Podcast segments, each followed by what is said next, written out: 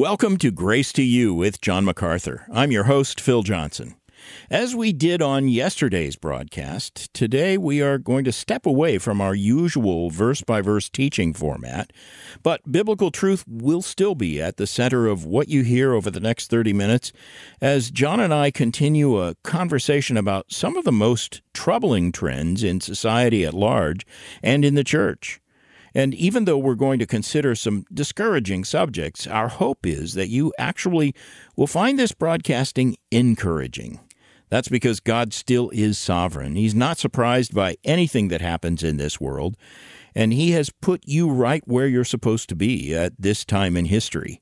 So, John, let's get back to the discussion. We ended last time talking about dealing with sin in the church.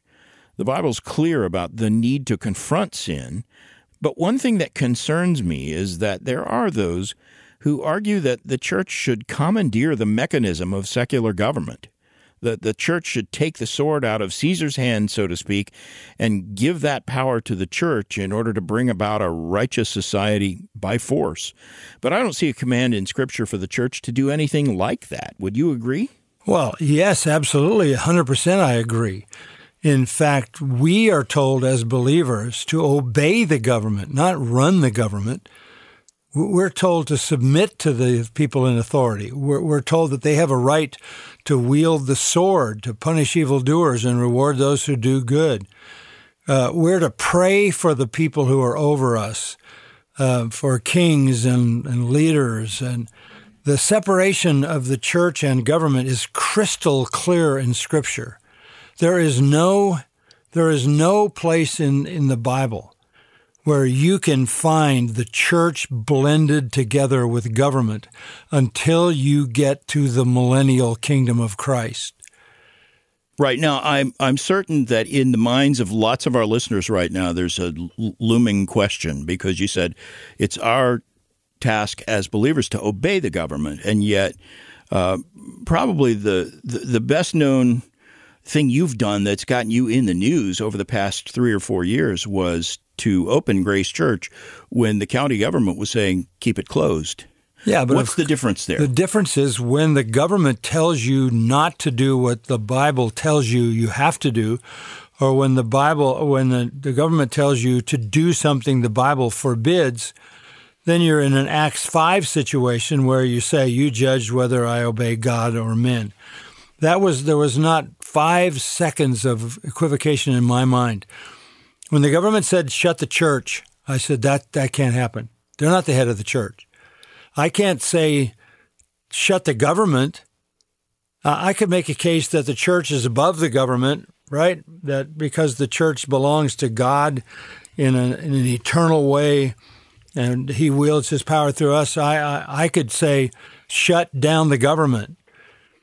But that would be folly. And the church would, how would the church pull that off? We'd have to go to war to do that. So conversely, the government has its, its area of operation and it has no right to step into the church and command the church of the Lord Jesus Christ. So that that was the clear cut. That wasn't a, even a difficult decision for me. All right, so we don't go to uh, to war in in the literal physical sense, but we are in a spiritual warfare. This is a battle. What it, what would you say is the church's duty as we confront this massive moral decline that's affected not only secular culture but it's seeping into the church? Well, look, the church advances, the kingdom advances one soul at a time, right? There's nothing I mean, there's nothing we can do um, beyond individual salvation, right? People people don't get saved in groups. Salvation is a very individual thing.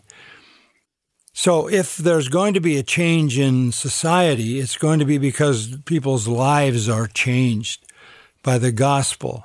And that's the church's mission. Is it necessary for the church to to try to adjust that message so that it's more palatable or more more? I mean, I know your answer to this because you've written well, several yeah, books no, on it, but, it, it, but I want you to say it. No, you don't adjust the gospel. You, you, you don't um, soft sell the gospel. You don't take the offensive part out of it. You don't try to create a message that's tolerable to everybody. In a postmodern society like we live in, if you do that and proclaim the truth in an unvarnished way, you're going to be accused of being hateful. They'll say it's hate speech. They do mm-hmm. say it's hate speech. Mm-hmm. Uh, you'll be accused of being arrogant or or whatever for saying I believe this is true in, in an era when you're not supposed to be totally convinced about anything. What's your advice to Christians who are who are intimidated by that pressure? Yeah, I, I think um, first of all you have to start with the Bible is absolutely true. Okay, then you have to understand the doctrines of Scripture, and they have to become convictions. And when I say a conviction, I mean something that you don't change. You, you, this is the structure of your life. And where you have convictions based upon Scripture, you are more likely to have courage because you know you're you're doing the right thing and that God is on your side. So I think that, that that's the simple way that I think about it. The Bible is the absolute authority. It's it's true in full. I want to know what its principles are, what its doctrines are, what its truths are. They become not only something I believe, but something that I hold to and something I would fight for. They're the they're the convictions of my heart. And what those convictions are then overpowers my fears and overpowers my weakness or my uh, thought of being popular or being mm. nice. Um, no. Uh, I want to be kind and I want to be gracious, but I'm conviction driven, and conviction is always tied to courage. Where you have no convictions, you, you have no courage. Now, what you just said, uh, to have a conviction that you're right and God is on your side based on what Scripture says, the Word of God, that's the very thing our culture constantly, relentlessly tells us we're not supposed to believe. We're not supposed to be that certain. We're not supposed to be settled in any any conviction like that. Uh, you're not going to win any popularity contests with with your view. Well, no, but I'm not trying to do that. The, the other thing that comes into this is and so vital is I can't advance the kingdom no matter what I do. Only God can do that. Mm. So um, some of these guys who don't have convictions and don't have courage and uh, alter the message and change it and make it uh, palatable to anybody and everybody trying to win over people. Um, they literally uh, abandon the very purpose for their existence, which is to boldly confront the sinner with the saving truth of the gospel. If you don't have the courage to do that, if you don't have the strength to do that, then you, you should be silent because you're just heaping up judgment on yourself. And I would say there's one other thing that you have to keep in mind. I never ever consider the outcome. I never think about, well, if I say that, what might this guy think? Whatever it is, I, that thought never enters my mind because I understand that God does his work with the truth and the Holy Spirit. So I just want the truth out there. I'll leave the consequences to, to the Lord. Recently, in October of 2023, the Unconditional Conference was lobbying for the inclusion and acceptance of sexually deviant people in the church, not, not just inviting them to come and hear the Word of God, which we would do, but he was saying we need to embrace them as members of the church and brothers and sisters in Christ. And that does seem to be the way the drift is going. John, your your perspective on this puts you in a small remnant. And of course, I agree with your perspective on it. Do you think it's time for a massive separation eh, within the evangelical movement? Is it time to go the other way? Is it time for those of us who are absolutely committed to the truth of Scripture to split off from these people who are trying to follow the world? Yeah, and I think basically we do. I mean, Grace Community Church, we don't have any alliances with with people who advocate homosexuality or tolerate um, you know, sex before marriage or sex outside of marriage or pedophilia or drag queens. I mean, we have nothing to do with anybody like that. So Right. we're we're already. Um, I mean, come out from among them and be separate and touch not the the unclean thing. That's you know that's what Paul told the Corinthians. And uh, you, you can't join Christ to Satan or Belial. So, yeah, we're doing that all the time. But it isn't that we. Um, it isn't that we have to sort of. Uh, reinvent ourselves all the time. We just keep doing what we've always done, preaching, teaching what the what the Word of God says, and it puts us in a position that is adversarial to all these aberrations. Right. So you're still preaching the word of God out of season, like Paul said. Right, it's either in season or out of season, and either way, you preach the word, and you, you preach it positively, and you confront sin, and you you preach the truth. It's it's the word of God, one verse at a time. We unleash the Bible. Uh, trends come and trends go, and I think this is something that's defined our ministry. We're aware of the trends. We're we're aware of what's going on. Obviously, we we can't escape it, but it never changes the message for us. Obviously, the Bible speaks to all these issues, and we- we'll. I'll take the Bible at a certain point when I see a certain issue and drive what the Bible says right at that issue. But again, it's it's all the Word of God. When you get to the point where you have to hide what the Bible teaches, or you have to discount the Bible as such as the authoritative Word of God, this is the foundation of all heresy. You have led the way in all of that. I know a lot of our listeners would love to thank you personally because most of us sort of feed off your example and your courage uh, to to do these things. I know you hear like I do relentlessly from people who tell you you're going to be on the wrong side of history. Your narrow perspective is relegating you to a position of insignificance. You're not deterred by any of that, are you? Well, no, because that that's not where I find my authority. Uh, and you know, it goes beyond that. It goes beyond people criticizing, you know, a position or a stance or, or a doctrine or conviction. I mean, they, they pick at me in all kinds of ways, trying to trying to say I lied about certain parts of my life. I lied about I lied about certain uh, things that you know I did in my life or places I, I went or whatever it is. uh, Even back into my youth and my time of education. Um, they, they say that I abused women in the church. I mean, there's no end to what people have accused me of and there, there's always um, there's always a gang out there who feed on that. They get their satisfaction on uh, imbibing and passing on lies about not just me, but but any faithful person. And what you have to do in a situation like that is you look at your own heart and you say, is that true or is that not true? If it's not true, then you, you can say, and this is a privileged thing to be able to say if you examine your heart, um, look, they falsely accused Jesus too, and they falsely accused the apostles to the point where they martyred them. They, they falsely accused the reformers. They falsely accused, I mean, terrible, terrible things have been said by, by the people who hated the truth against the most faithful people through church history. So that's that goes with the territory because Satan is a slanderer, right? Hmm.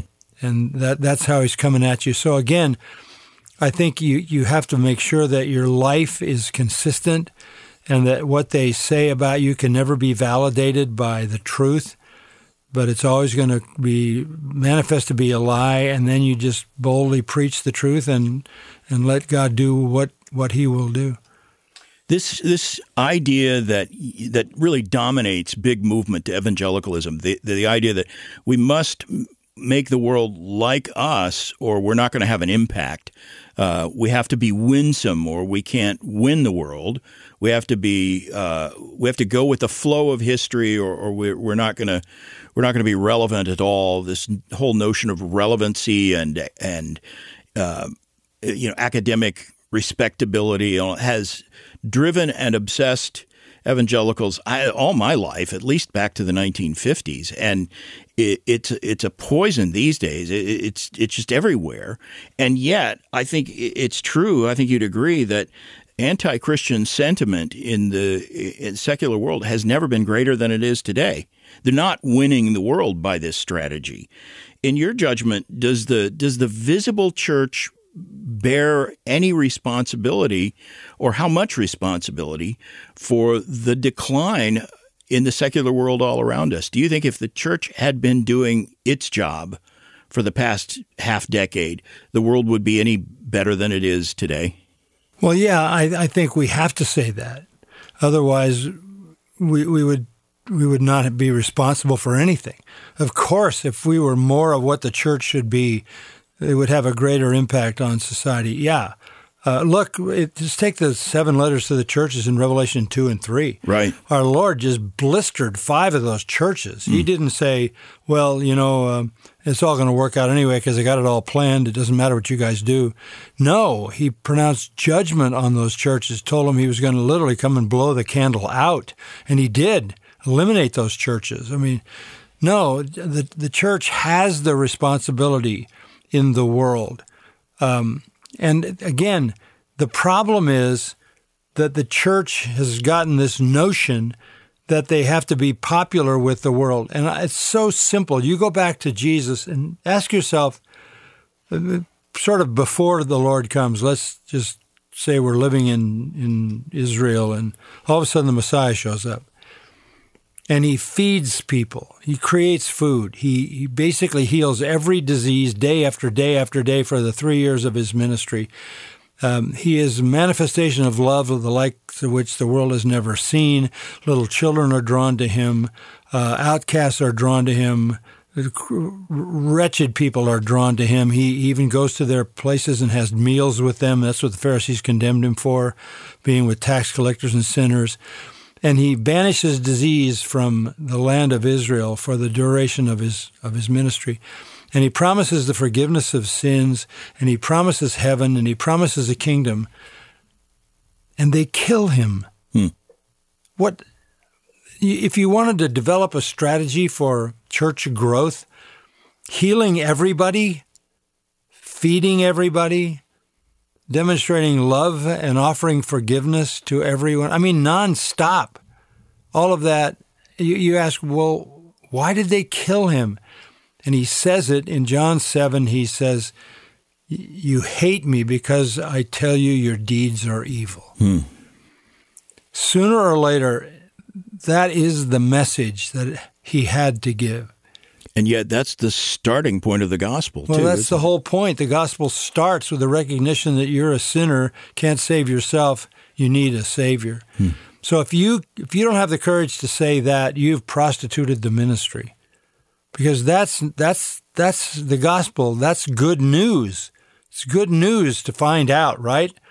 That I'm I have no capacity to be reconciled to God. It's good news to find out I have no means by which God would accept me. It's good news to find out that because then I can say, well, what do I do? And I can hear, put your trust in Christ and by faith God will declare you righteous. That's that's all good news. It's all good news to know you're a sinner, but you can be forgiven and given eternal life. That's the that's the good news. But the willingness to to speak the truth um, is very rare. Hmm. It's far more rare than it needs to be, and it's it's uh, it's maybe because they don't believe it. Um, but I think more often than not, it's because they want to be popular. You've echoed a lot of things that I've heard you teach from the beginning of your ministry, uh, and it, it's it's interesting that lots of Christians, I think, think that it's our task to sort of stand aside and tell the world what's wrong with them, what they need to change. But your ministry has been more focused on an effort to call the church to faithfulness. And a lot of what you've said today, uh, same thing. Your focus is on telling Christians, look, we need to clean up our house first. Let me read a verse in closing and let you comment on it. This is from 1 Peter 4:17 where Peter writes, "For it is time for judgment to begin at the household of God." And if it begins with us, what will be the outcome for those who do not obey the gospel of God? What was Peter saying there? Well, P- Peter is saying um, you have to understand that being part of the church does not exempt you from judgment. Hmm. The truth of the matter is, judgment's going to begin at the house of God. Hmm. And this is part of the principle of to whom much is given, much is required. You, you can't play church, you can't play fast and loose with the truth and think that because you're in the church, you're okay. You can't, um, you, you can't be a religious fraud or hypocrite. Um, you know, you can't trample underfoot the blood of the covenant and count it as an unholy thing, like the book of Hebrews says. If you deal with the gospel, even though you're religious, you deal with the gospel in a trivial way. That is extremely serious. In fact, in Corinthians, we, we read that there were certain believers who literally the Lord killed them because of the way they approached his table. So the, the most well, look at the go back to Acts five for a minute. Um, what happened in the church there? Ananias and Sapphira were killed in front of the church for lying to the Holy Spirit, and it it says in that chapter of Acts that nobody dared join the church. Hmm. You don't want to join that organization. People die there. It's not very seeker sensitive. Not very seeker sensitive is right. But but the Lord added to the church constantly, hmm. build up the true church. So um, judgment will come to the church. And we see that again in Revelation 2 and 3, where the Lord literally judges five of those seven churches in Asia Minor. So the church is not a safe place to be a hypocrite. Uh, judgment will come. And I think judgment could even encompass the fact that you wouldn't want to spend your life as a leader in a church and come one day because maybe you're a true believer, but you're just cowardly. Come before the Lord and have the Lord say, You know, you brought shame on my name. Um, you want to hear, Well done, good and faithful servant. But again, I think the picture of Christ and the apostles and Paul, they all lost their lives. I mean, even go in the Old Testament, Jesus said about, about Israel, You kill the prophets, you stone those that are sent to you. I send my son, you kill him. And it's because the, the truth always attacks man at the point of his ego, hmm. his pride, and it crushes him under the weight of his guilt before God. Hmm. And if, if you don't, if that's not your message, you're not being faithful. Because that is the message that leads the sinner to brokenness and penitence that brings about faith and salvation. Good insight. Thank you, John. Thanks for your time today. Thanks for your faithfulness over the years. Thanks for the example that you give to all of us. And I know I speak for countless numbers of listeners when I say thank you for being an example. Well, Phil, thank you for your partnership and your friendship. And thanks to all the folks who support this ministry. Uh, I I don't deserve any special accolades. I I I just want to be faithful. I know what the scripture requires of me, and it's an incredible joy to be given the privilege of endeavoring to be faithful to that.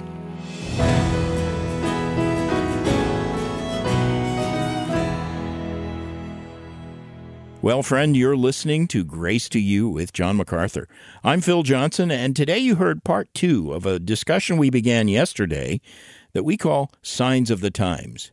And, John, certainly it's not often that we break from the normal teaching format on this broadcast, but I think it made sense, and I trust it's been helpful for our listeners to dialogue about the current chaos in the world. Hopefully, we brought a biblical perspective that is useful and related to the issues we discussed today, I think of a book that you wrote several years ago that actually seems very current because of the subject. Yeah, Phil, you're referring to the book Terrorism, Jihad, and the Bible. Mm-hmm. And uh, that came out of a message I preached the Sunday after 9 11.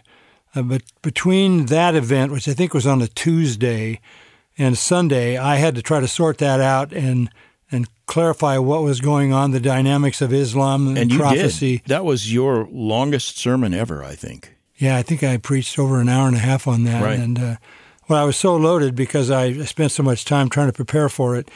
And it just so happens that the book, uh, I looked over it a few weeks ago and I thought, this is absolutely pertinent to today. If you just change the date from 9 11 2001 to October 7, 2023, everything else would stay the same. It's a book that still feels timely. In fact, it feels like somebody must have written it in the wake of what just happened because the issues are so much the same. And the book, um, again, the title of the book is Terrorism, Jihad, and the Bible. And in the book, it drills down into questions like Does God ever condone war? Or when, if ever, is war justified? Or what is God's purpose in war? Or that most compelling question that I was asked back after 9 11 where was God? People have asked it again where was God on October 7th? Well, the biblical principles apply to atrocities like the attacks on Israel on October 7 and to similar violence that has happened before and uh, since, and it will happen not only in Israel but many places in the world. In fact, I think there's going to be more of this as we can tell in the future. When you see the hostility of the Islamic radicals all over the planet, you can be certain that there are going to be more of these kinds of events in the future. And the question that is most important is really the key chapter in the book Is there hope? Is there hope? And it gives a clear presentation of the gospel and is an ideal resource to give to someone who is an unbeliever concerned about current events. There is hope. That hope is in Christ. God has a plan. God has pre written history. And you can triumph over all the devil's worst attacks if you are safe in Christ. So, deepening chaos in the world must point us to Christ. The book will help you to do that. It'll direct you to the hope found only in Him. Get a copy of Terrorism, Jihad, and the Bible. You can do that today by contacting Grace to You. Thank you, John. And friend, you're going to find this book as timely as ever. I encourage you to order a copy of Terrorism, Jihad, and the Bible when you get in touch today. You can call us at 855 Grace, which translates to 800 554 7223, or visit our website at gty.org. Terrorism, Jihad, and the Bible is available for $10 and shipping is free. Again, to order, call us at 855 Grace or go to gty.org. And if John's teaching today has helped you understand what faithfulness to Christ looks like in a fallen world, or if you were encouraged by John's recent study on biblical love, or if someone you know has confessed faith in Christ after hearing John's teaching, we want to hear your story. And be sure to let us know how you're listening, whether on your local radio station or online or through our Sermons app or a combination of sources. When you email us here at letters at gty.org, or you can drop a note in the mail to Grace to You, Post Office Box 4000, Panorama City, California 91412. Now, for John MacArthur and the entire Grace to You staff, I'm Phil Johnson. Be here tomorrow as John launches a compelling study titled How to Live in a Dying World. Join us then for another half hour of unleashing God's truth one verse at a time on Grace to You.